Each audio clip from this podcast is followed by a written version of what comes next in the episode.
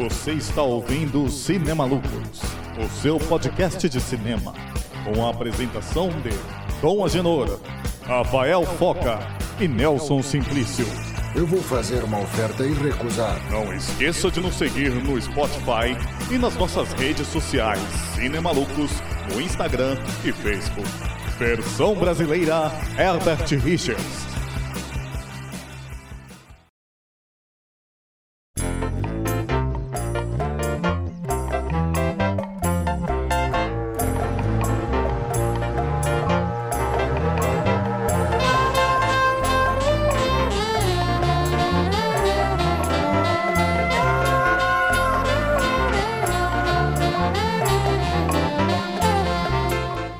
Galera, meu nome é Rafael Foca e com esse episódio eu descobri que o Rap do Ovo chocou um dos maiores produtores de rap do Brasil. Salve, salve, Bilu Bilu Teteia. Comprei um quilo de farinha pra fazer farofa, farofa fá, farofa fá. Grande, grande Sérgio Malandro. Salve, salve galera. O filme Um Sonho de Verão inspirou o Parasita e eu posso provar isso. Salve minhas amigas e amigos, sejam bem-vindos a mais um Cinemalucos, um podcast semanal de cinema que tá chegando aí a sua 17 edição, hoje com um tema muito especial, né? Glu, glu, yeah, yeah. Pegadinha do malandro. Sérgio Malandro e o seu universo aí é cinematográfico, o, o mundo Sérgio Malandro, né, dentro das telas. É, vamos aqui falar de três filmes traçando aí a, a, trajetória do malandro na segunda parte dos anos 90 e com, opa, anos 80 e comecinho dos anos 90, né? A gente vai falar de As Aventuras de Sérgio Malandro, o primeiro filme solo aí do Malandro, de 1985. Sonho de Verão, de 1990, o filme que inspirou aí John Bong-joon. É John Bong-joon. Bom John Woo. John Woo. É o John Ball alguma coisa, rapaziada. Inspirou, inspirou ele a fazer Parasita, né? O filme do momento, o filme que ganhou Palma de Ouro, o filme que ganhou Oscar. Aí, inspirado no, numa obra de Sérgio Malandro. E vamos terminar com Inspetor Faustão e o Malandro, aí, onde tem esse crossover entre o universo cinematográfico, TV brasileira, onde as coisas se juntam e formam essa obra. E para começar, vamos de As Aventuras de Sérgio Malandro. Quem vai trazer esse filme pra gente é nosso querido amigo Dom. Bom dia, boa tarde, boa noite, boa madrugada, seja lá qual for a sua boa. Então, galera, eu vou trazer aqui para vocês, né, pra gente já iniciar com o pé na porta uma, uma pérola cinematográfica brasileira, que é o filme As Aventuras de Sérgio Malandro, filme de 1985 com a direção do Erasto Filho. E eu vou ler para vocês a sinopse, porque essa aqui é uma das melhores sinopses já elaboradas pela internet do mundo. Melhor que o filme, até. Melhor que. A, a, sinopse é melhor do que o filme. Só pela sinopse. Exatamente, exatamente. A, a sinopse me chamou muito mais atenção do que o filme inteiro. Três linhas de sinopse eu vou ler pra vocês. O extraterrestre anão superpoderoso, interpretado pelo anão Rolinha, é o nome da pessoa que faz o superpoderoso, vem à Terra para designar um humano o poder de, entre aspas, fazer o bem. Malandro é o escolhido mas para ter o poder, ele deve primeiramente cumprir uma missão: achar o macaco da Tininha. Se ele falhar, o poder será dado ao vilão Dom Pedro, interpretado por Pedro de Lara. Amigos, meus amigos, meus amigos, o que temos aqui na nossa frente? Que filme. Esse, esse, filme, esse filme tem o Pedro de Lara. Já começa aí o baque, né? Tipo, um sujeito lendário da TV brasileira, o Pedro de Lara. Aqui nesse filme tá a cara do Leme, né? Do Motorhead. Ah, meu, é impressionante. É... Cara, esse é, filme... Um...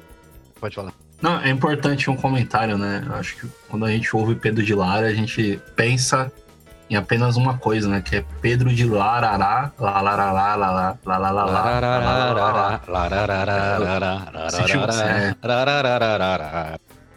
Não, esse filme, ele é uma loucura, porque assim, é, o começo parece que o roteiro não sabe onde quer chegar e, e o resto do filme parece o começo. Porque nada faz sentido. Tudo é muito assim. Parece que é um, é um universo paralelo. Não, pare, não parece que é o, o nosso mundo, o planeta Terra. Parece que é um outro mundo onde tudo é muito doido, tudo é muito lúdico. Parece, sabe assim, um live action exagerado. Um episódio ruim dos Power Rangers, onde eles têm que se mexer muito e do nada começa a tocar uma música e aí o Sérgio Malandro tem um bug que é um carro que faz um milhão de coisas. Eu, eu queria falar luta- sobre isso. Eu queria falar sobre isso, sabe? Porque, tipo, tem uma musiquinha muito interessante já no começo do filme, uma musiquinha interessante. É, inclusive assinada pelo Lincoln Olivetti, que se eu não me engano, ele assina a trilha sonora dos três filmes, né? Eu acho. Olha isso, galera. Lincoln Olivetti que faz a trilha sonora. Em, to- em todos os filmes tem que um, tem, um, tem um musical, né?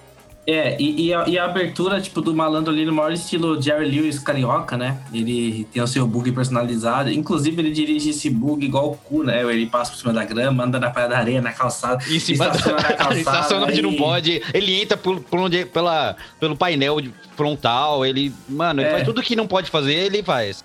Exatamente. E ele. E, cara.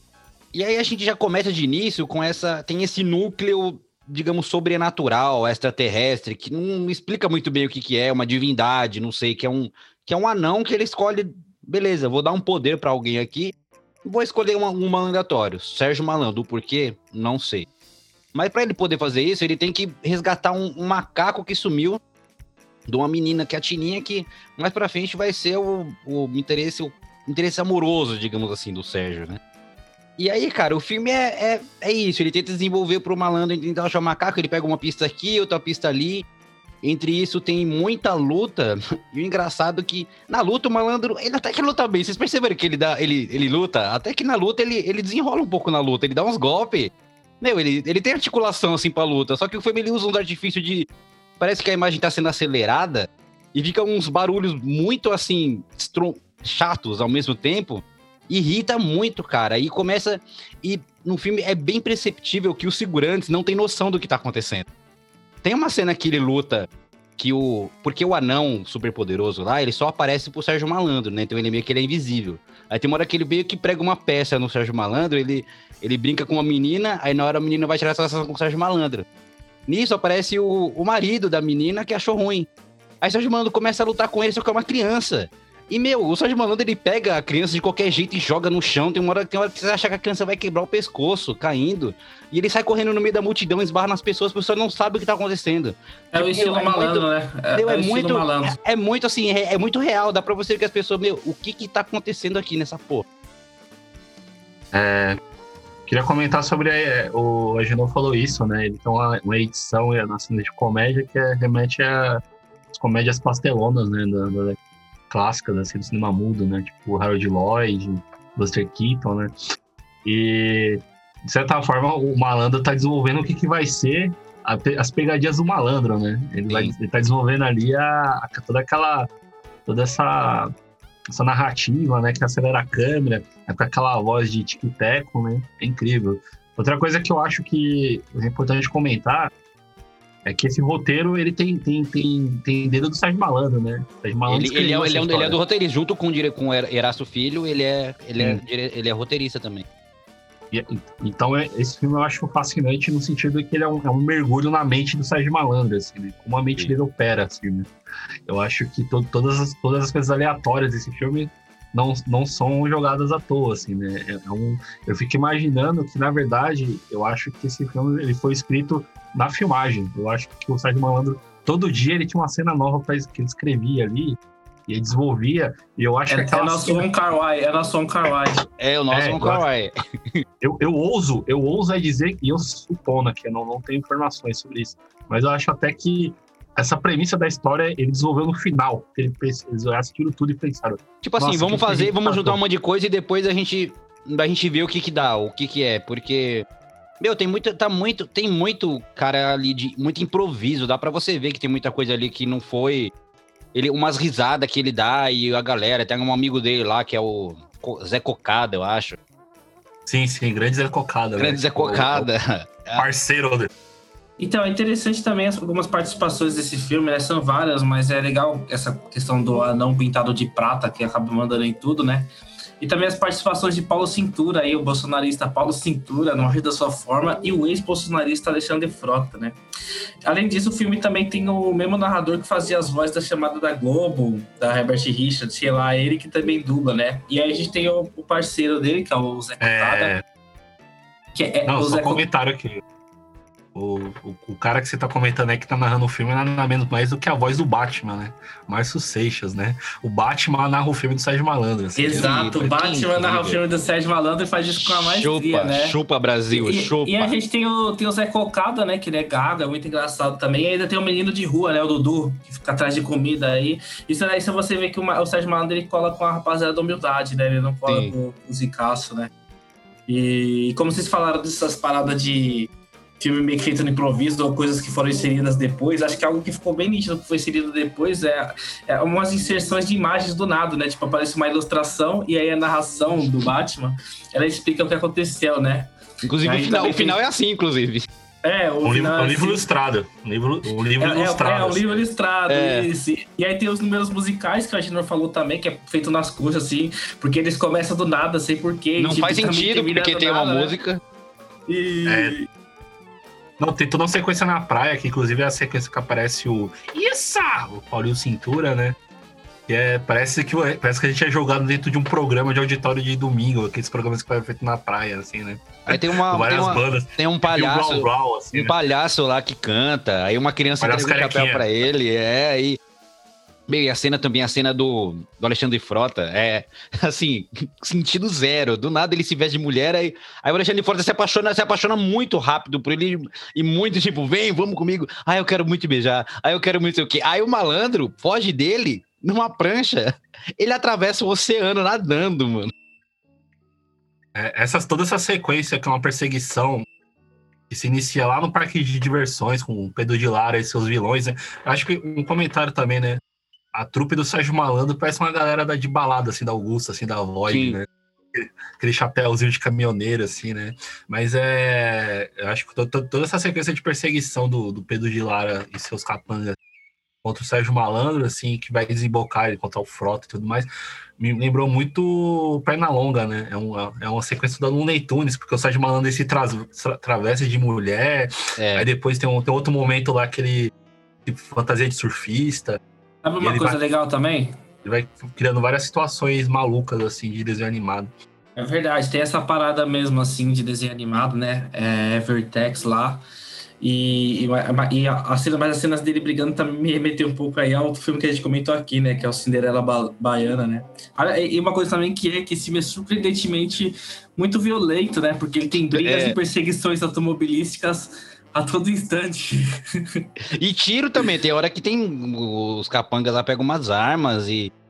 Entendeu? Mas o que eu falei, na parte Muita da luta. Né? Na parte da, na parte da luta, mano, ele desenvolve bem a luta. Ele ele sozinho ali contra todos os capangas, ele sempre consegue dar um jeito de fazer um chute, alguma coisa que, né, que deixa os caras atordoados e consegue dar espaço para os amigos dele fugir. Eu acho que a gente tá se aprofundando eu... muito numa coisa que não eu, dá. Eu acho, então, mas também, que eu, eu, eu, acho que, tipo assim, esse filme, ele também, ele, ele, é, de certa forma, ele tem o seu valor de demonstrar como os anos 80 eram meio, eram loucos, né, como uma, o bagulho era doideira total, que a gente podia se dar, permitir experimentar tudo, tipo, dá a impressão que o Sérgio Malandro, ele foi convocando os amigos ali, igual vocês falou, tipo, e foi inserindo ele sem mais nem menos e tal, e o filme é isso, né, tipo, os caras falam, ah, vamos pôr um anão, vamos pôr o Pedro de Lara, vamos pôr o, Cocada, inventa um negócio que tem a ver com poderes e foda-se, tipo, não precisa fazer sentido nem ter explicação, tá ligado? É, é isso aí.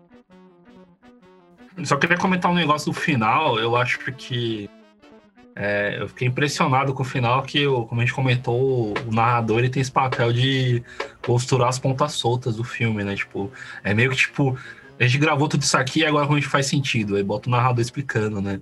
E eu gosto muito do final, que ele parece um filme sinistro, assim, né? Porque tem a moral da história, que é o Pedro de Lara, o carro do Pedro de Lara em chamas, assim.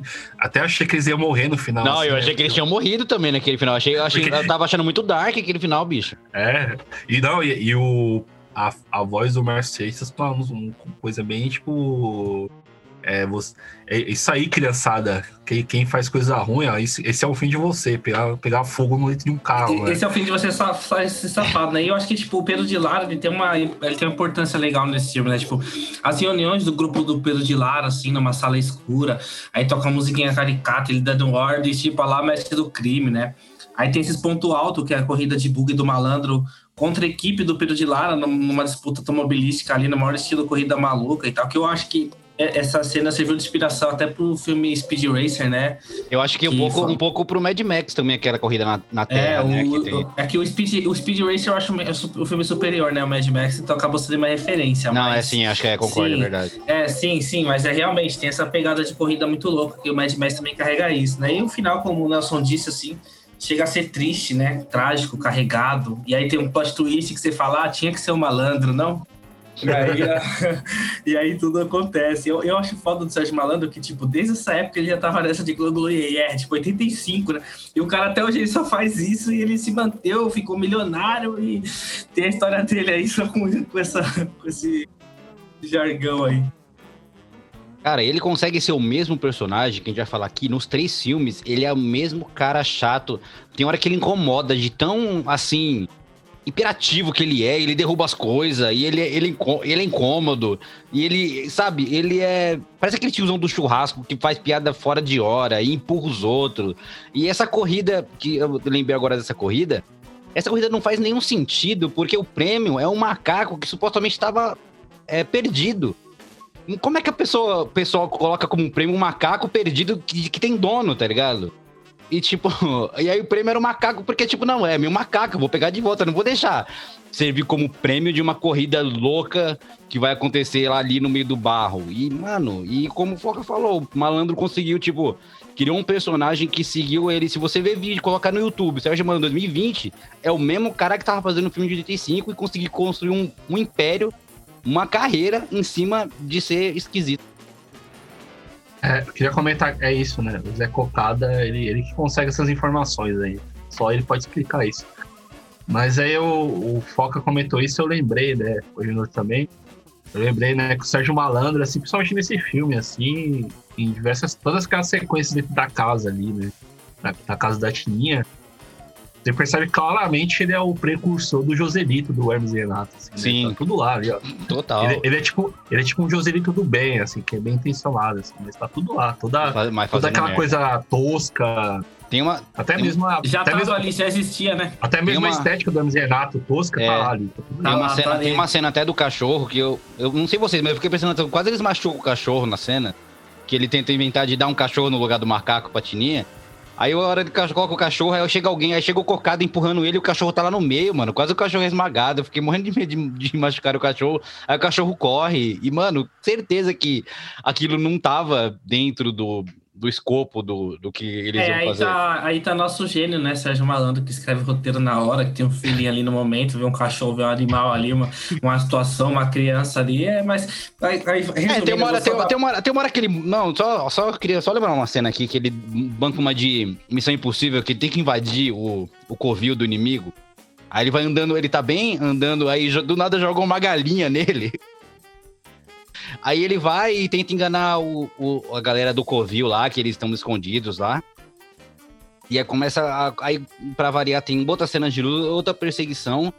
E o Sérgio Malandro consegue fazer a É escapatória um filme aquela violento, é um filme É um- é um violento, filme violento, com filme violento. perseguições. É perseguição. um filme, é, é filme violento, mas assim, é, é incrível agora, meu resumo, eu tinha uma palavra sobre esse filme que realmente ele é um filme insuportável, assim, tipo, é difícil terminar de assistir esse Ele filme, é, né? Em vários é. momentos eu ficava no celular, abria a rede social, abria o WhatsApp, porque Não, tipo, eu, né, eu, eu, eu não Não é consegui. eu não consegui, assim, apesar de ser só uma hora e meia, focar- é muito difícil você ficar uma hora e meia só prestando Uma hora e nesse filme. meia, uma hora e meia que parece quatro horas, né? Parece, Parece. um filme do Jacques Rivet. O meu um foi. filme aí, um filme filipino do Lavi Dias, né? Meu, pra mim foi tipo várias pausas, tá ligado? Pausar, vai fazer outra coisa, porque, mano, você não consegue pegar numa paulada só, pá, vou ver Sérgio Malandro uma hora e meia. Tem- uma overdose, né? Inclusive uma overdose dos próximos filmes também. E aí, galera, só pra finalizar aqui, né? É, pra o contexto da história, ele consegue resgatar o macaco. E no final, é, ele fica triste porque ele consegue, ele fica apaixonado pela Tininha. E a Tininha aparentemente não quer saber dele. E o foco do filme parecia que era ele conquistar o coração da Tininha, não ele é, pegar o macaco pra ele conquistar o poder do super poderoso lá para o poder de fazer o bem. Porque isso fica jog... não, não é comentado mais, não É. tem mais nada a ver. Tem um comentário sobre isso, Agino. Eu acredito que era o que passou na cabeça dele no dia da filmagem. Assim. Ele Foi pensou, ah, aí. vai ser isso agora. É, não, eu mudei de ideia. Ah, mas é um bagulho do super poderoso. Não, eu quero outra coisa agora.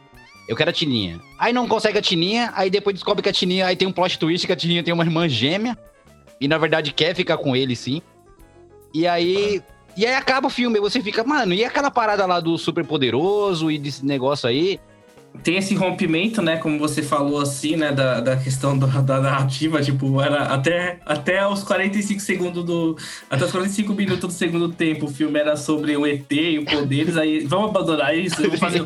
E vamos fazer agora, vamos colocar um pouco de tragédia nisso, tragédia é. grega, acho que é pessoal, porque eu juro por Deus, eles, eles usam, eles usam e abusam desse fato da Tininha tá casando, supostamente tá casando com outro, porque é. dura uns três minutos, ele fica dura. com uma dor de corno lá no bagulho. Aí ele quer ir embora, não quer mais saber, é, tipo... É, isso, e rola, rola uma parada, tipo assim, o filme ele é todo corrido, tem assim, mas nesse, nesse momento ele, que o diretor eu, falou, eu vou usar e abusar dessa situação. Eu fiquei incomodado de ver o Sérgio Manando triste, porque ele não é assim. Foi, é, ele, fica, trágico, ele fica né? sério, ele fica tipo, não, eu quero ir embora, me dê as chaves no carro, porque vou para. Não, vou te esperar no carro, fica conversando com as pessoas. Sabe? Aí você é. fica, não, cadê a crise de malandro, né? Pra frente e... mesa, né? Com maior tristeza, tipo, é. fazendo aquela cara de triste. Aí eu, não, esse não é o Sérgio Malandro que eu conheço. Aí depois você descobre que é um grande plot twist que não, era irmã gêmea da Tininha. E a Tininha de verdade gosta assim do Sérgio Malandro e fica com ele, acaba o filme. Aí você, mano, e aí aquele toda, né? Aí não, aí vem a narração do Batman e com imagem que fala que agora o Sérgio Malandro junto com a Tininha ganharam 5 mil anos de vida pra poder espalhar o bem e acabou. Tchau. É isso. É 5 mil anos. É isso aí, galera. Então esse foi As Aventuras de Sérgio Malandro. E agora dando continuidade àquele filme, o filme que gerou, que foi serviu como referência para o Parasita, né? Como nosso amigo Foca já tinha até dito. Sonho de Verão, com o nosso camarada Nelson.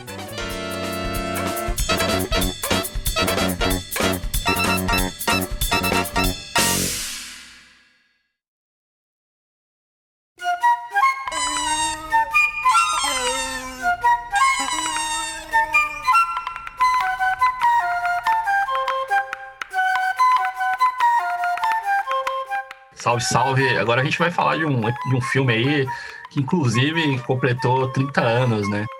Agora em 2020, né? Então, é um filme aí, uma data comemorativa, de certa forma, né? Então, de Verão é dirigido pelo Paulo Sérgio de Almeida e eu acho fascinante, assim, porque ele começa com um, nome ali que eu falei, caramba, né? Eu tinha esquecido que existia isso, né? Xuxa Produções. Foi tipo, opa, Lua de Cristal. É agora.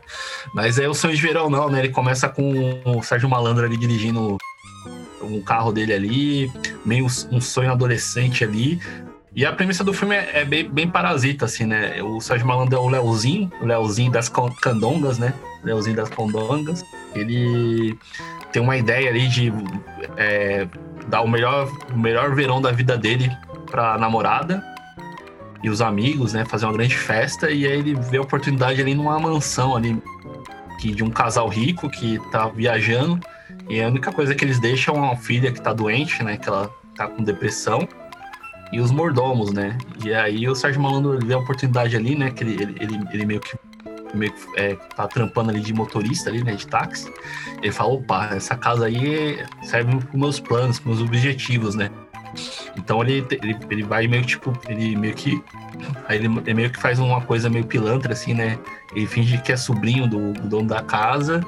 E aí vai comandando tudo ali dentro, né? E aí vai chamando os amigos, vai virar uma grande bagunça, né? Uma grande confusão, como diria a sessão da tarde. Mas eu acho que o, a primeira cena que eu queria comentar é realmente o começo do filme. E para mim, é, eu acho que levantou a pergunta se Sonho de Verão não é um dos contos morais do Eric Romé. Porque é aquela, aquele, todo aquele começo do filme, que o Sérgio Malandro ele tá, tipo, trocando ideia com os amigos dele, tem todo um diálogo meio, meio muito Romero, assim, tipo, é, ele vai falando sobre relacionamentos, desilusões, coisas da vida, e aparece uma chilena, né? não sei porquê, tem uma chilena ali no meio do filme, e aí o Sérgio Malandro vai conversando com ela, e aí tem todo Sim, um. Tem todo um diálogo. Tem toda uma cena toda naturalista que eu até fiquei surpreendido. Caramba, esse é o filme do malandro. Acabei o filme do malandro. E uma, é. uma, coisa, uma coisa muito interessante aí que eu quero me debruçar é, é sobre essa cena que o Nelson trouxe. Se, essa cena romana, né, essa cena literária, essa cena aí que, que invoca o melhor do cinema naturalista, do cinema verdade francês do nosso querido Eric Romé, né? E mais uma, um detalhe antes disso, que é que o, o Sérgio Malandro já começa o filme com o dano de bug, né?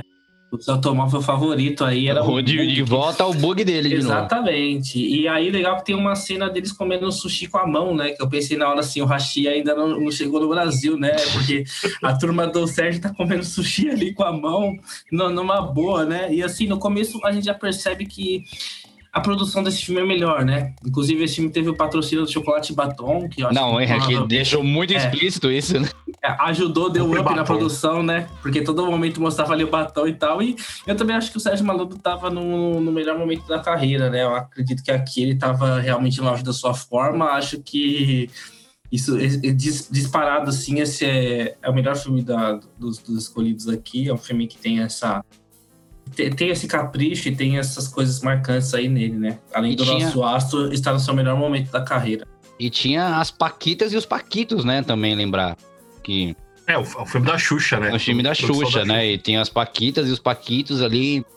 E, meu, esse filme é muito doido, porque a gente falou até brincando de Parasita, mas, cara, dá pra você fazer uma linha de comparação muito parecida, realmente.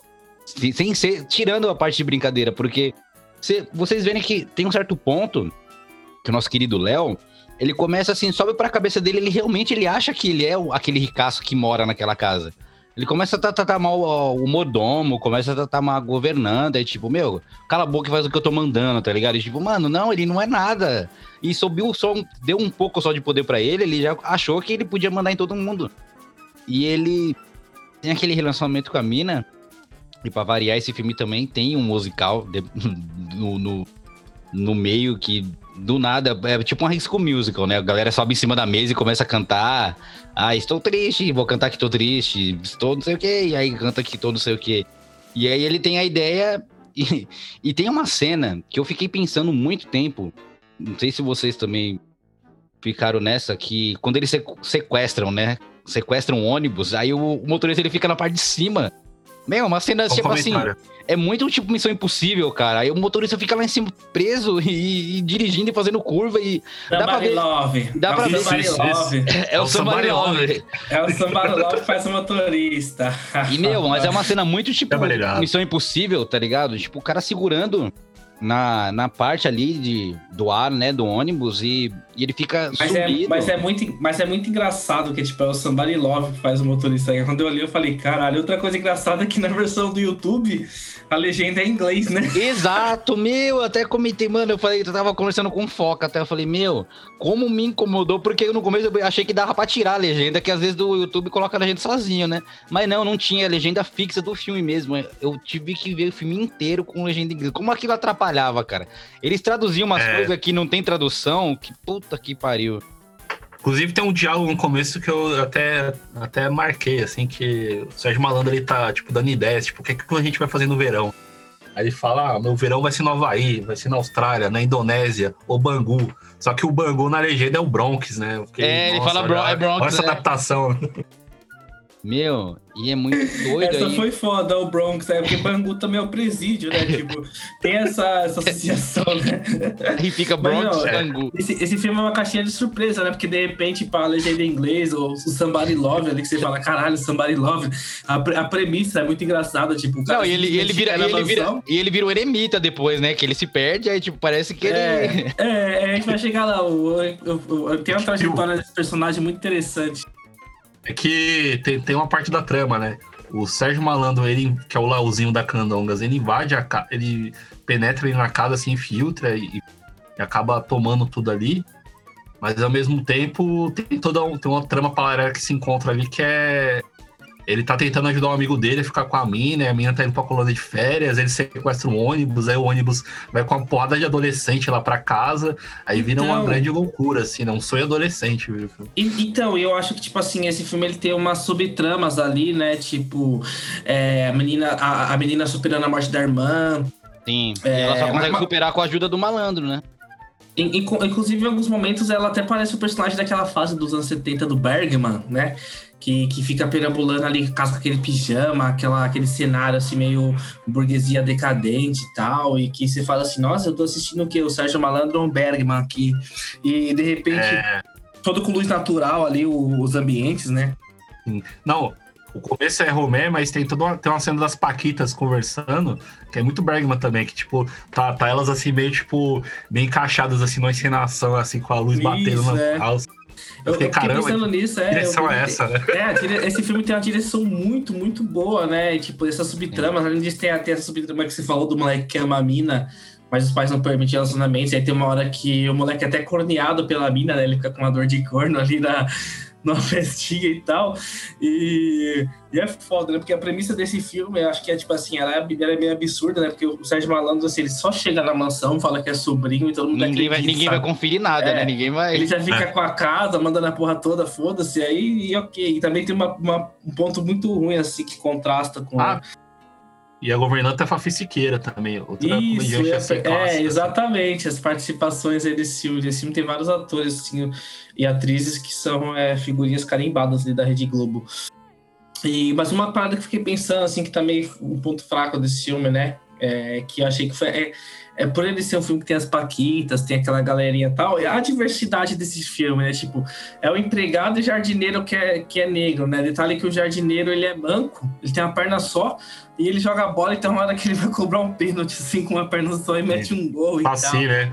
Ele remete É, a imagem do Saci. É, remete assim. mais assim, tipo assim. Não, sim, e o resto, a galera, todo mundo é do tudo branco loiro, né? É, todo mundo do campo é tudo loirinha ou loirinho, tipo, é impressionante, É. tá ligado? Isso. Tem as Paquitas e os Paquitos, né? É, as Outra coisa- paquitas e os paquitos. Outra coisa também é que aí, quando o filme abre para essa grande gama de personagens que vão aparecendo, o Sérgio Malandro fica ali perdido neles, assim, né? Mas aí tem uns personagens muito curiosos, né? Tipo, tem aquele amigo do Sérgio Malandro com o cabelo do com mullet lá, Parecendo chega chitãozinho, né? Que é muito engraçado. Tem uma cena que ele chega assim e fala: Ah, ô, ô, malandro, vamos conversar no particular ali, ali fora, ali, né? Aí o cara chega e começa a gritar, né? Puta, fudeu, né? Não sei o quê.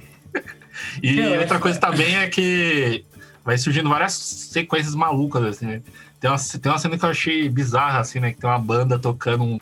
Que eu achei, cara, eles vão tocar Jump do Van Halen, né? Mas na verdade não, né? Eles só estão plagiando, sei lá o que, que estão fazendo. É, então plagiando, assim, esse- tem momentos de clipe, assim, É. que, tipo assim, é muito formato de clipe do Fantástico, que você olha e você fala, cara, parece aquele filme do Erasmo, aqueles clipes do Erasmo Carlos que tinha no Fantástico, algo assim, né? E, e os diálogos desse filme, eu acho que, tipo, a impressão minha é que pegaram meio que a fórmula dos- das aventuras do malandro, assim, mais ou menos, e aí acabou dando certo, sabe? Que, tipo, tem essa questão do, do improviso, do- tem, tem umas cenas que é muito improviso, tem uma cena que o cara fala assim, ele chega na casa, ele vai comprar a casa, né, o magnata lá.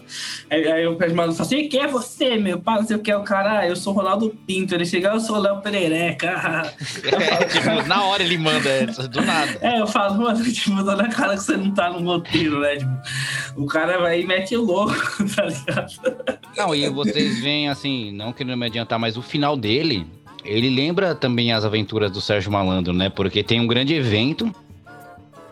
No né, já adiantando um pouco pro final, ele, né, a O família. grande evento, o grande evento você tá dizendo o Faustão, né? Eu queria saber se É, isso, então, né? não, é o grande, evento, o grande evento é dele ser desmascarado e a família voltar pra casa, né? Porque tudo se passa da família tá fora da casa, a família fica mandando umas cartas falando que vai voltar, ele, ele não sei porque ele come, né, as cartas, ele podia só jogar fora, mas não, ele prefere engolir e comer, porque eu não sei.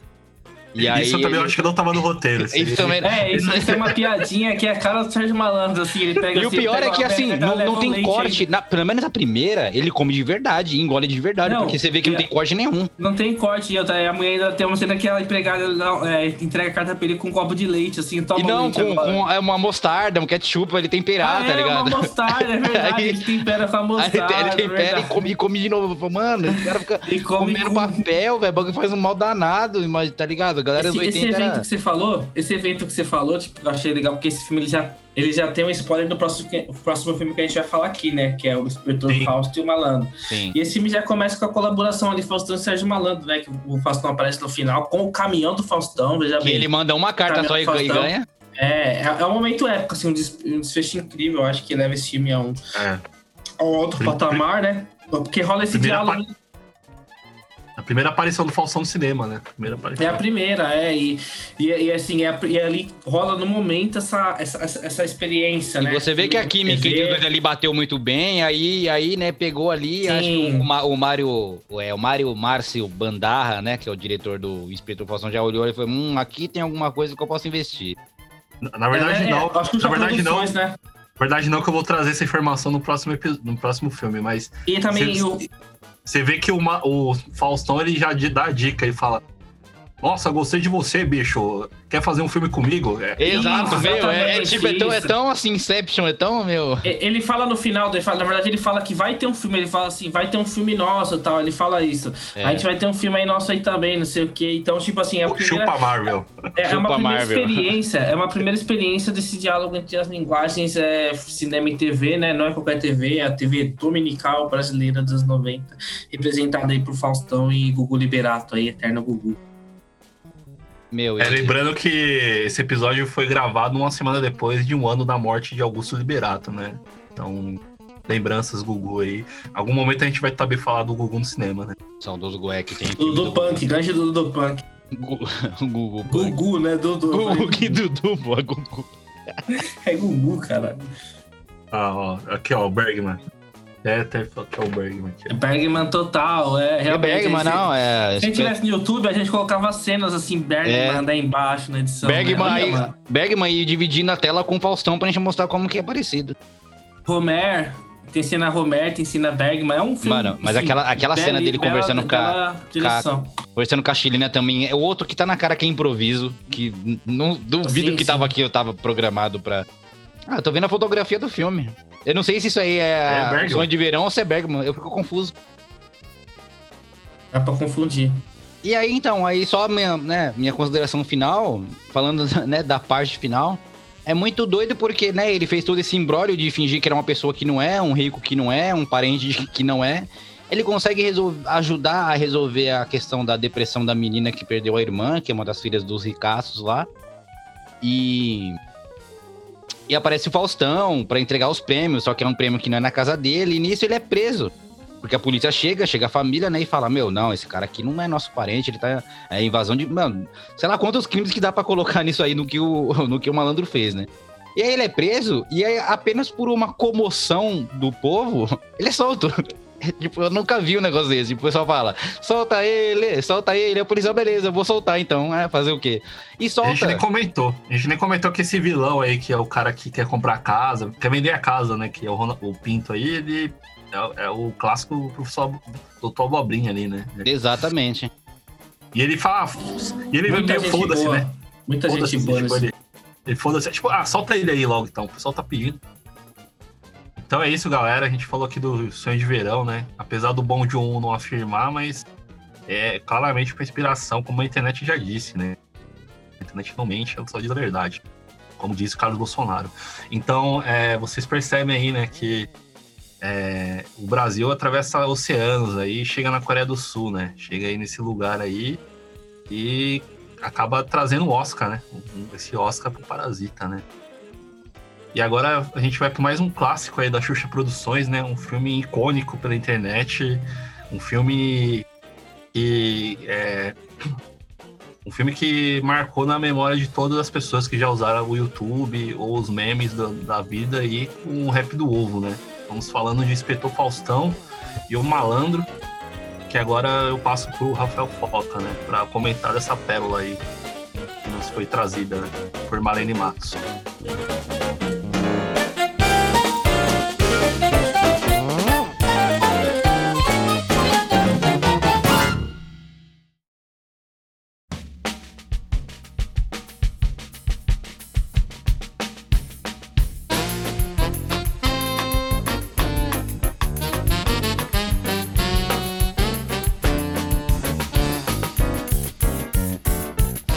Então, rapaziada, vamos falar aqui dessa aventura aí, grande aventura, né? O primeiro e único filme do Faustão no cinema, tirando essa participação do Sonho de Verão.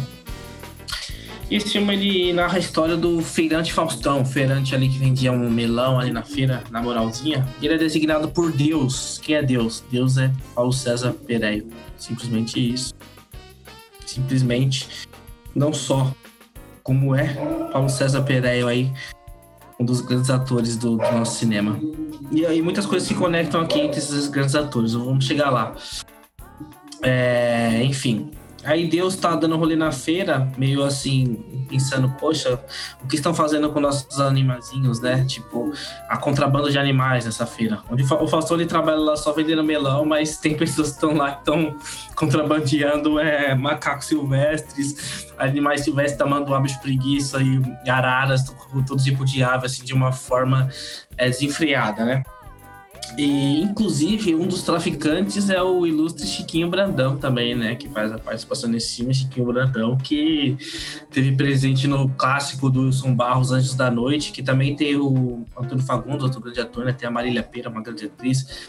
Ele tá no filme Lua Cheia, que tem o Nima Duarte também, do Alan Fresno, que depois ele vai fazer o Ed Morte. E, ou seja, Chiquinho Brandão, ele dá, ele dá vida a esse grande personagem, né? Que é o, acho que é Bondum, Bondom, Bundum, não sei, é um nome é o, engraçado. É o Budum, é o Budum. É, Budum, né? Budum. É, o, é o arrotinho, né? O cara que tem problema de tem azia do caralho. E, exatamente. É um pirata, né? Parece um ele pirata. Tá ali, é. é, ele faz um pirata ali e tal, e ele é um desses contrabandistas, né? E o Faustão, como ele é designado por Deus para combater esse contrabando aí, ele acaba é, é, com a ajuda do Sérgio Malandro, né? Que tenta resolver o caso aí do desaparecimento de um último casal de espécie rara de codorna do Pantanal, né? Cujos ovos são contrabandeados por possuírem propriedades afrodisíacas. Veja bem, afrodisíacas, né? É, o, o, começo desse filme é muito interessante, essa parada da feira que eu gosto, que eu tava comentando aqui com o Nelson em off, né? Que parece uma feira livre ali, um, umas cenas documentais ali de uma feira livre. E aí, aí aparece tráfico de animais, né? E é engraçado essa premissa de Deus escolher o cara para missão, né? Sabe? Essa ideia é bem familiar no universo do Sérgio Malandro, né? É uma ideia similar do filme As Aventuras do Malandro, né? Que ele é designado e tal. Será que é o mesmo roteirista desses dois filmes? Eu não sei. Não, não é. Outro aspecto não é. interessante é. é a Xuxa Produções, né? A música de abertura, Eterna Trilha Rap do Ovo. E outra coisa que ela se pensar é que no começo do filme já está escrito no letreiro de abertura e no pôster do filme que é a primeira e única missão da dupla Faustão e o Malandro, ou seja, o que deve ter rolado na, nas, nas entrelinhas aí dessa produção, porque o filme já foi lançado assim, é a minha última, é a minha última, minha única. Tipo, não, não dá mais, disso. só teve uma, eu nunca mais quero fazer. Exatamente. Já sabia que não ia ter outra.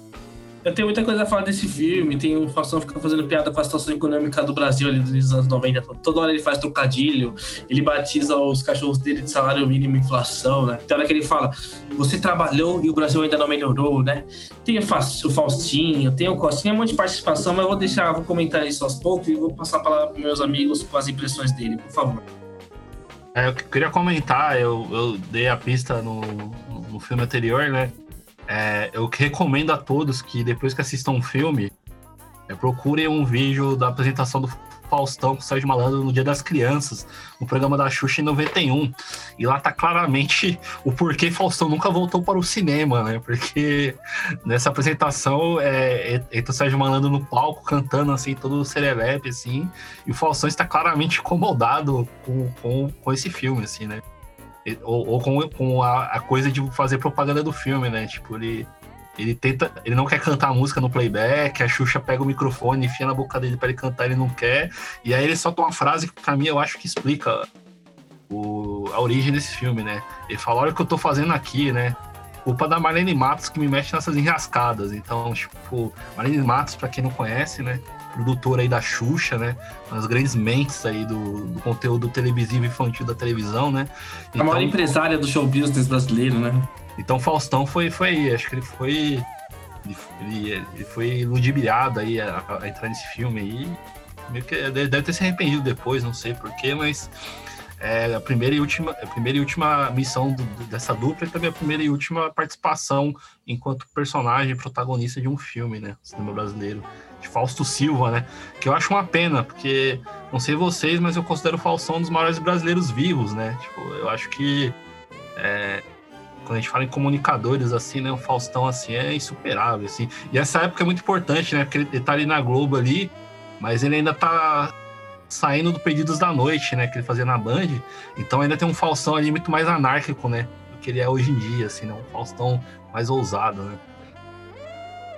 Cara, esse filme, ele é muito doido, porque assim, ele já começa, né, como o Foca até deu aí a sinopse, Deus dá um, um propósito pro Faustão para ser o inspetor de Deus, digamos assim.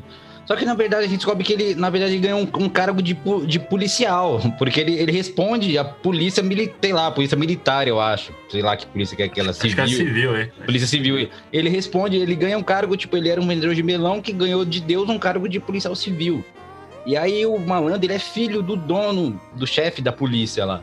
E o chefe fala, O você tem, Costinha. que é o É Costinha. o Costinha, impressionante, é o E o Costinha. Costinha, o Costinha fala, você tem que treinar meu Meu filho, porque meu filho, ele é muito, né, ele não se comporta direito, eu quero que meu filho seja policial também, você vai ter que treinar ele. Só que o malandro, ele quer ser músico, ele não quer ser policial. E esse É uma negócio- referência, né? É uma referência, eu acho, do malandro à velha guarda. Tipo, ah, eu sou um malandro, eu sou da nova geração de humoristas e eu estou aqui com essa lenda, fazendo filme com essa lenda. Eu sou Sim. filho dessa lenda. O grande, o inigualável, o que é muito superior ao malandro, vamos ser francos aqui, né? Que é o, a lenda Costinha. E só comentando dessa que o Reginaldo falando, né? Mas essa coisa do Faustão fazer dupla com, com o malandro volta a, a mais um tema, né? Mas mais uma vez a gente tá falando de um filme de dupla improvável, né? De dois policiais que vão investigar um caso, assim, né? Duas figuras, assim, curiosas, assim, né? Nesse filme aí você tem o Faustão, que ele faz o papel do cara mais sério, assim, mesmo sendo com as tiradas dele. O Sérgio Malandro é esse cara mais irresponsável, né? Incontrolável, assim, né? O Sérgio Malandro é o Mel Gibson desse filme, né? É, o Sérgio, ele tem essa veia, assim, Mel Gibson, né, e tal. Tipo, esse, esse filme tem o Faustinho lá, né, que é um ator mirim, que eu não sei como que fim levou, não sei o que aconteceu com o Faustinho. Você tem alguma informação, né, sobre o Faustinho e o seu paradeiro? Comenta Não aí que a gente sei. vai procurar aí. Vamos, é, vamos, vamos aguardar, a gente vai dar uma, jogar no Google, né, no pai dos burros aqui, o Google. Vamos ver o que sai, porque eu, eu tenho curiosidade, porque o Faustinho, ele, ele demonstrava muita é, malemolência, sabe? Muita, uma ginga ali, um, um certo, uma, uma certa carisma ali, um jogo de corpo, uma carisma, um jogo de cintura legal para segurar aí nesse, nesse ramo do humor. E realmente, assim, a gente não sabe o que aconteceu com ele, a gente não ah, sabe ele virou. Ele virou produtor musical, inclusive trabalhou no Crônicas da Cidade Cinza do Ogi. Caralho, o Faustinho trabalhou no Crônicas, trabalhou com o Gifa. é, O, o, o Faustinho virou produtor de rap.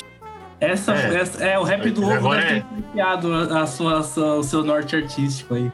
Não, então, agora ele é conhecido como DJ Kaique ou o Dr. Caligari, né? Caralho! Ô, louco, eu, já, já ouvi, eu já ouvi falar de Dr. Caligari. Já ouvi falar desse Faustinho. DJ. É, É o Faustinho. Impressionante, rapaz. Caralho. Eu já ouvi falar já desse DJ. Ele é, é- não é o DJ do Ogi, ele? O próprio DJ do Sim, Ogi, sim, não. Sim, é, então, caralho, eu curto muito o Gil, o Crônicas da Cidade Cinza, e é impressionante que o Faustinho, eu acho que foi esse contato, né, com o rap do ovo aí, que acabou criando isso, né? E tudo, e tudo assim. Quem diria? Quem diria? Quem diria, né, o rap do ovo criou, o rap do ovo tem a ver com a criação do, do, da- do melhor disco do Ogi, né? É, Olha aí, olha aí.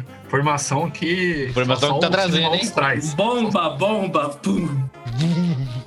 Meu, e você vê que no filme tem toda essa analogia ao ovo, né? Que, ah, que é o ovo, que o ovo afrodisíaco, que o Faustão toda hora tá com fome e fala, vou cozinhar um ovo.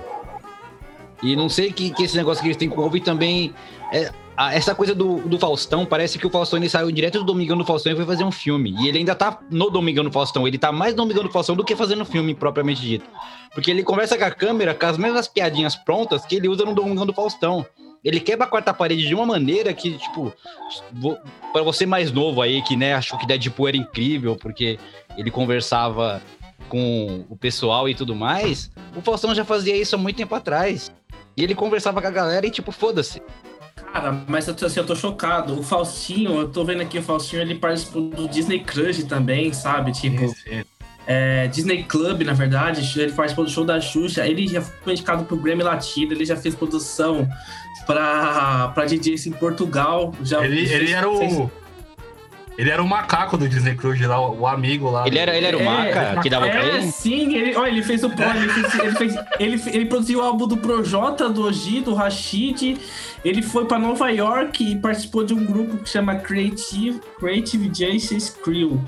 Ele, tipo assim, ele é uma lenda do hip hop, o Faustinho, velho. E E tudo começou com o rap do ovo. é, mano, tudo começou com o rap do ovo. Tipo, ele, é um, ele participou do Disney Club, tipo, ele fez um macaco, ele. Tipo, ele é um maluco, uma lenda, assim, e a gente não sabia, a gente tava vendo o filme, gente, eu falei isso, ele é muito carismático, ele é um cara interessante, mas não, porra. Não, é. Então, você, a gente pensa isso, né? O Faustinho, ele, ele, ele começou bem, né?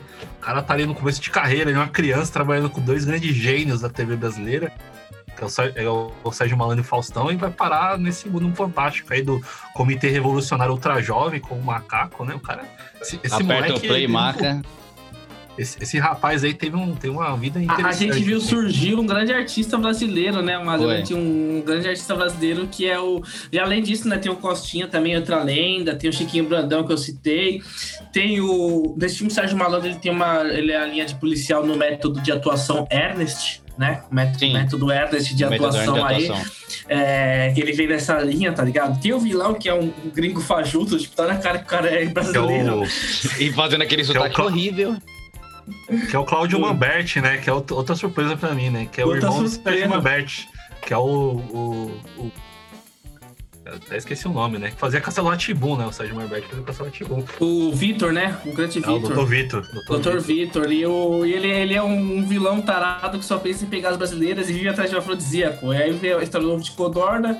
E esse filme também, ele, ele traz pra gente o lado galã do, do nosso Fausto Silva, né? Do nosso Sim. Faustão, né? Fazendo par romântico com ninguém mais, ninguém menos que a Luísa Tomé, meus amigos. Faustão, e ela tá bonita, e ela, tá, e ela, ela tá uma tá gracinha nesse filme, forma, tá no tá... auge, tá bonita demais, mano. Tá muito muito gracinha, meu. E Realmente, muito. E, e, até eu tinha comentado esse filme que ele quebra a quarta parede. E é legal que ele usa muito de metalinguagem de que aquilo é um filme. Porque tem muitas horas que, que o Faustão, tipo, ele fala que aquilo é um filme. Tem uma hora de uma perseguição que ele fala: Pera aí, pessoal, que agora eu vou colocar o colete aqui no, no dublê. Aí é um cara que, tipo, aí o cara vai dar joia pra tela, aí coloca o colete e começa a correr no lugar dele. Aí ele fala: Ah, como é que você chegou aqui tão rápido? Ele fala: ah, Isso é a magia da produção do cinema. Tipo, mano, ele fica toda hora quebrando. Você abriu um tópico, um, um tópico agora que a gente vai entrar numa discussão aí sobre essa obra, Inspetor Fausto e o Malandro, né? Vamos entrar nessa nesse tópico aqui que você, você abriu ele aí com maestria, que é esse diálogo entre linguagens, essa, essa constante quebra da quarta parede, essa experiência TV dominical brasileira e cinema. Vamos lá. Né? Porque é, é, essa atuação do sistema tem esse detalhe nessa de ser uma parada mista, uma atuação comum dentro do universo, dentro da cosmologia, né, do, do, do, desse, desse filme, é, uma atuação comum e tal, e de repente ele também atua como um apresentador em muitos momentos, né? Uma, eu diria que é uma atuação híbrida, né? Um encontro de linguagens, né? Claro que a atuação dele, quanto no universo do, do filme, é toda hora usando jargões, quase prontas, uma tiradinha que ele costuma fazer no programa mesmo, e aí, de repente ele vai lá e quebra a quarta parede, sabe? E fica conversando com o telespectador, como você falou, né? Tipo, ele, ele conversa como se é, é, como se estivesse dirigindo para a câmera do seu programa de auditório mesmo, né? Tipo, Sim. aí já incorporando totalmente o Faustão do Domingão do Faustão. Não, eu acho que é, é incrível e tal, né? Porque como o Angenor falou, Faustão, ele não tá. Ele, o Sérgio Malandro já era assim, né? Filme ele não tá interpretando um personagem, assim, né? E ele tá ali, né? O Sérgio, e o Faustão, ele vai trazer. Inclusive, o Faustão também é um dos argumentistas do filme, né? Então tem um dedo dele na estrutura da história, assim, né? E o Faustão, assim, é, é, é muito incrível nessa coisa do Faustão que ele vai inserindo assim, esses comentários, assim, né? Em vários momentos do filme você fica pensando, né? Tipo, eu fiquei lembrando, inclusive essa parte do dublê, eu fiquei lembrando Lipas do Faustão, né? Essa coisa meio caricata, assim. Inclusive os vilões, né? Parece meio. Parece os vilões da Olimpíada do Faustão, né? Que são uns vilões super estereotipados, assim, né? E o Faustão, eu acho que eu, acho, eu acho interessante, assim, né? O Faustão, ele não. Infelizmente, ele nunca mais fez filmes no. O Faustão, infelizmente, nunca mais produziu, né? Nunca mais participou do cinema, né? Mas ele. Ele é, é, ele é um cara que criou um personagem, assim, por si só, né? Um, cara, um personagem, assim, incrível, assim, né? Essa coisa do, do comentarista, né? Ele é, um, ele é um comentarista de humor, né? E outra coisa também que eu acho importante comentar, só pra, antes de passar pro Foca, mas é que nessa época ali, um pouco mais recente, assim, ali no finalzinho dos anos 80, o Sérgio Malandro e o Falsão participavam no programa do Silvio Santos, como comediantes. Então, tipo, eles tinham uma relação já ali, já, de, de, amizade ali, como... Inclusive, eles faziam o que hoje a gente fala, infelizmente, que as coisas com stand-up, né? Eles faziam, eles eram comediantes de palco, né? E hoje o Rafinha Bastos, ele fala que é ele e o Oscar Filho que trouxeram o estudar pro Brasil. É uma, é uma falta de respeito aí enorme, mas eu não vou entrar nesse mérito, né? Porque o Rafinha Bastos, ele é aquele cara egocêntrico, maluco, que acha que tudo, que ele é o maior cara. Mas enfim, ainda nessa linha, né? Eu, que, que essa história né, do Faustão e tal, que também o filme ele consegue trazer, cara, é Sidney Magal performando sua versão aí de Bessame Mútil, né? Que já acrescenta muito essa linguagem Domingão do Faustão, né? Aí depois a gente vê a Sandra de Sá também fazendo um número musical. E assim, meio por fora, tem uma hora que aparece o bando né, no filme. Sim. E o Faustão, ele também faz aquele discurso de programa. Ele fala, não sei quantos discos de ouro, disco de platina aí, 20 anos de carreira, bicho. Tipo, ele, ele tem a, tem a, ele, ele joga na cara, né, essa... A, essa, essa Todos os jargões, né? Essa ele, troca, ele, né? Ele essa joga na cara. De... É igual, é igual o que o Nelson falou. Parece que ele tá apresentando pra um, pra um, pra um palco, né? Pra um público. Parece que tem pessoas ao vivo lá acompanhando ao mesmo tempo que tá acontecendo no filme. Ele é o, é o apresentador que foi jogado no meio de um filme, só que ele deixa claro, sou um apresentador, não sou um ator. Isso é importante, porque o Faustão é isso, né? Você falou de Deadpool, mas ele é isso, ele é um cara totalmente consciente da metalinguagem, assim, né? Que ele tá. Que ele é um personagem da TV que tá no cinema e que pessoas estão assistindo ele, assim, né? Igual aquele filme da, da cena do. Igual aquela cena do beijo, né? Que ele convoca o público a beijar também, né? Vamos todo mundo vai... beijar agora. É, e tem a, uma. Afinal, afinal, como ele diz, só o amor constrói, né? Então tem um momento. Só, exatamente. Ele pede que todo, todo mundo do, do cinema se beije. Dando dicas, né? E, e, tem, e tem uma. E tem uma narração, né, no fundo, assim, que é tipo uma narração como se fosse aquela se vira nos 30, né, dele, tipo, não, não sei o que e tal, e numa uma pressão assim louca que você fala. Bora aí, galera!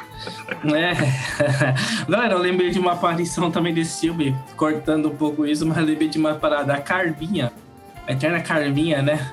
Ela, Primeira aparição dela também. Ela aparece, cara, e ela é assediada pelo Sérgio Malandro. Eu fiquei, nossa, velho, que porra. E tem uma hora também que o Faustão ele gruda uma mina e essa mina chama ele de gostosão, né? Tipo, ele tá todo pegador e galã nesse filme, ele tá fodão. E tem uma, uma, uma, personagem também nesse filme que é uma loira que ela primeiro fica com o Faustão, depois ela fica com o malandro e depois ela essa fica aí. com o gringo paraguaio, é essa mesma?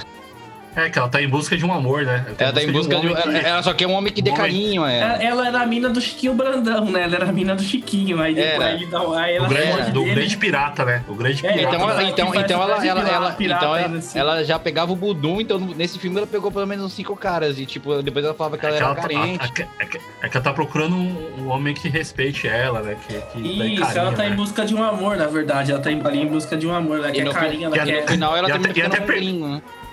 E eu até pergunto se, infelizmente, como é um filme da Xuxa Produções, e a gente sabe que tá ligado à Globo e tudo mais, mas eu pergunto se essa personagem ela podia até criar uma subtrama com o Silvio Santos apresentando aquele programa, né? É namoro ou amizade, né? Que aí ele, ele tem uma subtrama ainda atrás de. Exatamente, é. Poderia. poderia aí, aí sim poderiam juntar os mundos e aí de repente a volta do Pedro de Lara no universo malandro, né? Meu, imagina isso aí ia ser melhor do que o universo cinematográfico Marvel. Chupa Marvel, olha que coisa bonita que ia ser ter tudo que, isso. Melhor que isso, melhor que isso, só se tivesse o Gugu. Só se tivesse o Gugu. Só se tivesse, faltou o Gugu, Trazer... o grande Gugu Punk, né? Trazer um Gugu de holograma, tá ligado?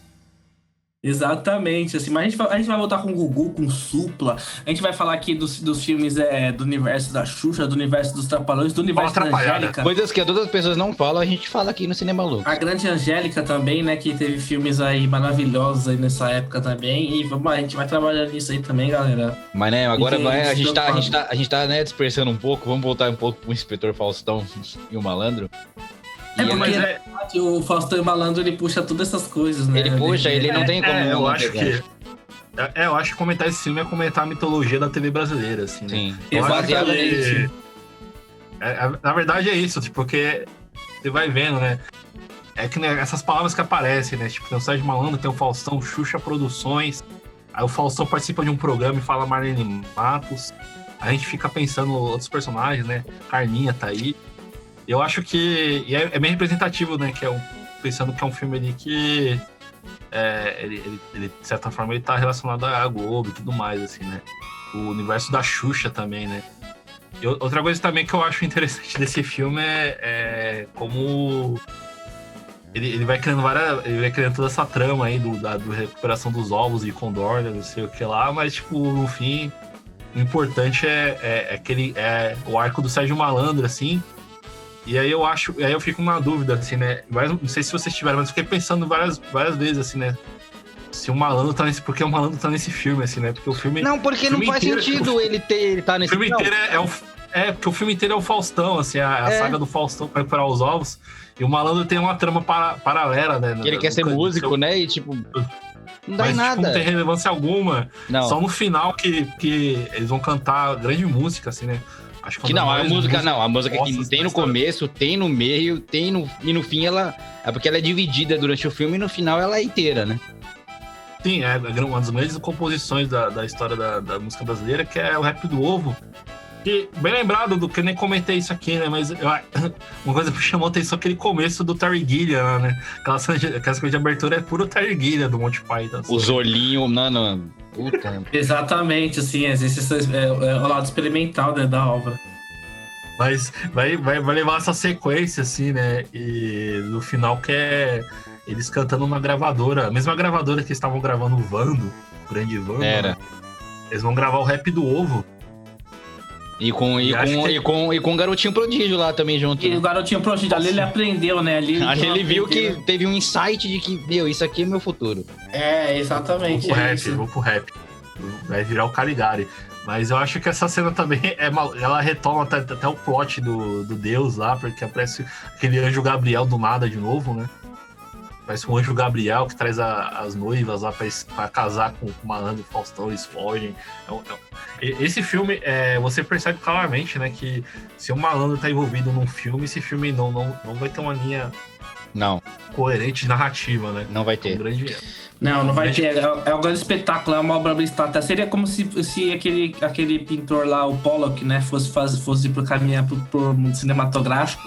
Sairia aí um filme do Sérgio ou, ou, ou, talvez eu fico, ou, ou, talvez eu fico pensando se isso esticasse para uma minissérie de oito episódios do David Lynch. Vocês já imaginaram como poderia ser? É, rapaz, ia ser uma parada muito louca, né? Tipo, Faustão é... Malandro com a direção de, do Lynch.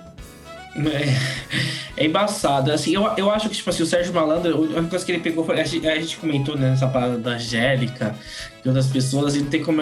Isso, não tem, como citar o filme Uma Escola Atrapalhada, que ele é o nosso Roger Rabbit da TV brasileira, né? Porque ele junta ali o Gugu Liberato e os Polegar, junta a galera da Rede Globo, junta a Angélica, que acho que era da Manchete ou de, da Band, não lembro, não sou da época, mas eu, eu sei que é uma parada assim, e junta todo mundo. Eu acho que esse filme, cara, faltou malandro ali e, e, seria assim a cereja do bolo, assim. Eu acho que são, são coisas que, infelizmente, né, é, aí que morre o cinema brasileiro um pouquinho, né? Quando não, algumas coisas não são aproveitadas dessa forma. Mas eu acho que houve uma redenção aí nele nessa, nessa fase da carreira, né? Quando ele foi buscar aí a auxílio do Fausto e, e fizeram essa obra. E o. E o Sonho de Verão, que também é para mim um dos grandes filmes aí do, dos anos 90 também, chegam com tudo. Eu, eu, eu acho que, assim, é, é interessante a gente falar desse filme, porque a gente pega uma época histórica, assim, do Brasil, né? Uma época economicamente, a gente pode falar que o Brasil vivia num momento péssimo, assim, horrível. Inclusive, durante o filme o Faustão, ele cita isso toda hora, né? Mas eu acho que é, o, o, Faustão, ele sempre foi um cara, assim, bem, assim, não vou falar que ele é um cara ativamente político, mas ele sempre deu umas afinidades em questão de governo, de, de dessas coisas. Para quem vê o mínimo de Faustão, sempre vê que ele ele fez é, isso. E, e, a única, né, a única participação dele que ele teve no cinema, ele colocou isso escancarado. Mas é, é que o Faustão teve momentos luz, né, recentemente, né? Ainda dá pra esquecer que ele não envelheceu tão bem assim, são as ideias, né? Enquanto nessa época ele dizia, ele usava jargões do tipo, como eu até citei aqui, né? Ele falava, ah, você trabalha. Falou pro menino jovem né, que trabalha na feira, você, tra você trabalhou e o Brasil não melhorou. Sim. É, é, o cachorro dele chama, é, tem o nome da inflação salário mínimo. E toda hora ele fala, ah, o salário mínimo foge, vai falando 20 anos que ele não, que ele não aparece. E aí, tipo, tem e, inflação, infla, e a inflação tá comendo muito, tá crescendo. É, a inflação ele sempre tem uma, já, um negócio gigante de comida, salário mínimo é. pequenininho. Tem essas quebradas, né? Mas o Faustão recentemente ele levou o ilustre humorista de extrema direita carioca, né, ao programa dele e disse ainda: esse cara sabe de política e ele comenta política, ou seja, É, assim, não- é, é- é- é um erro que eu, que eu nunca. Eu sempre, eu sempre foi lembrar disso que eu estava sentado na TV, sentado em frente à TV e eu vi isso ao vivo e, e me doeu muito, porque eu sempre tive muito carinho pelo, pelo Faustão, pelo Gugu, mas, é, mas ambos erraram muito e é Mas isso. é, é isso, né? Assim, né? Até, é, Todo mundo erra, né? Até mesmo esse grande gênio aí. Exatamente, os gênios, Silva. né? Exatamente, todo mundo erra e tem um jeito de errar. Mas é isso, galera. Esse foi aqui um grande episódio sobre o Sérgio Malandro, que a gente dedicou muito também ao, ao momento cinematográfico do Brasil aí, do, do, do- ao momento, na verdade, televisivo do Brasil, né? Na segunda metade dos anos 80 e primeira metade dos anos 90, e falamos de personagens, tantos personagens, desde o Pedro de Lara, Paulo Cintura, passando aí pelas Paquitas, é, desembocando aí no, em, em- vários nomes, filmes produzidos pela Marlene Matos, veja bem. E, é, e, e- e com aparições de Wanda, Sidney Magal, ou seja, tava toda a nata ali circulando, né? Toda aquela galera ali do, do domingo da TV tava por ali. E, e foi muito interessante abordar todas essas obras. E, é- e é isso, assim, eu. Foi- foi- foi- assim, os filmes, alguns eu confesso que foi difícil de eu terminar de assistir. Alguns envelheceram muito mal. Outros têm o seu devido valor, tem o seu Bergman, tem o seu lado Romer, tem tudo aí, tudo junto e unificado e, e- e criou essa, essa, essa, essa- esse episódio maravilhoso que a gente fez hoje sobre a vida e obra de Sérgio Malandro. Valeu, galera. É sempre uma alegria, né? Eu acho que falar de televisão brasileira, assim, né? Ainda mais quando a gente tá falando de grandes, grandes figuras, assim, né? Acho que o Sérgio Malandro, assim, não tem uma carreira tão incrível, assim, no cinema, mas é uma carreira notória, assim, né? É- é- todo, toda muito da mitologia brasileira, assim, da, da televisão tá, nesse, tá presente nesses filmes, como a gente comentou, assim, né? É, inclusive, poderia até ter mais, como o Foca falou, né? Gente- mas aí os Trapalhões faziam esse trabalho também, né? Os Trapalhões também ajudavam a, a levar a TV brasileira pro cinema, né? Essa TV mágica, né? E aí é incrível, é incrível foi incrível fazer esse episódio, assim, né? Foi, foi fascinante, assim, viajar pela, pela mente de Sérgio Malandro, uma mente muito maluca. E Galera, é isso aí, meu. Ver os filmes do Sérgio Malandro, confesso, não foi fácil. Foi, meu, os filmes são. É difícil, são filmes curtos, mas são filmes, meu, pesadíssimo. Não tem. Não tem nexo, não tem. Você tem que ser uma pessoa indo pra ser assim que se, você tem que entrar no filme pra você poder entender. Se você não entrar na vibe do que o filme te propõe nos primeiros cinco minutos, é, o filme talvez não seja pra você. Mas tentem. Tentem assistir. Todos os filmes estão disponíveis no YouTube. Só você colocar lá Sérgio Malandro, todos os nomes aqui que a gente falou tem no YouTube pra assistir. Vocês podem assistir. É uma.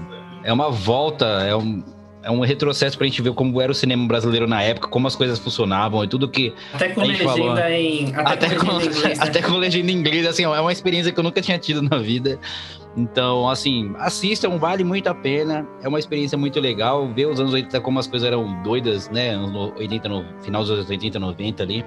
Como era tudo muito doido, tudo muito legal. Então, acho que não tem, acho que não tem desperdício de você assistir alguma coisa. Sempre você agrega algum valor e você aprende alguma coisa diferente. E é isso. Cruze, cruze, cruze. Tchau.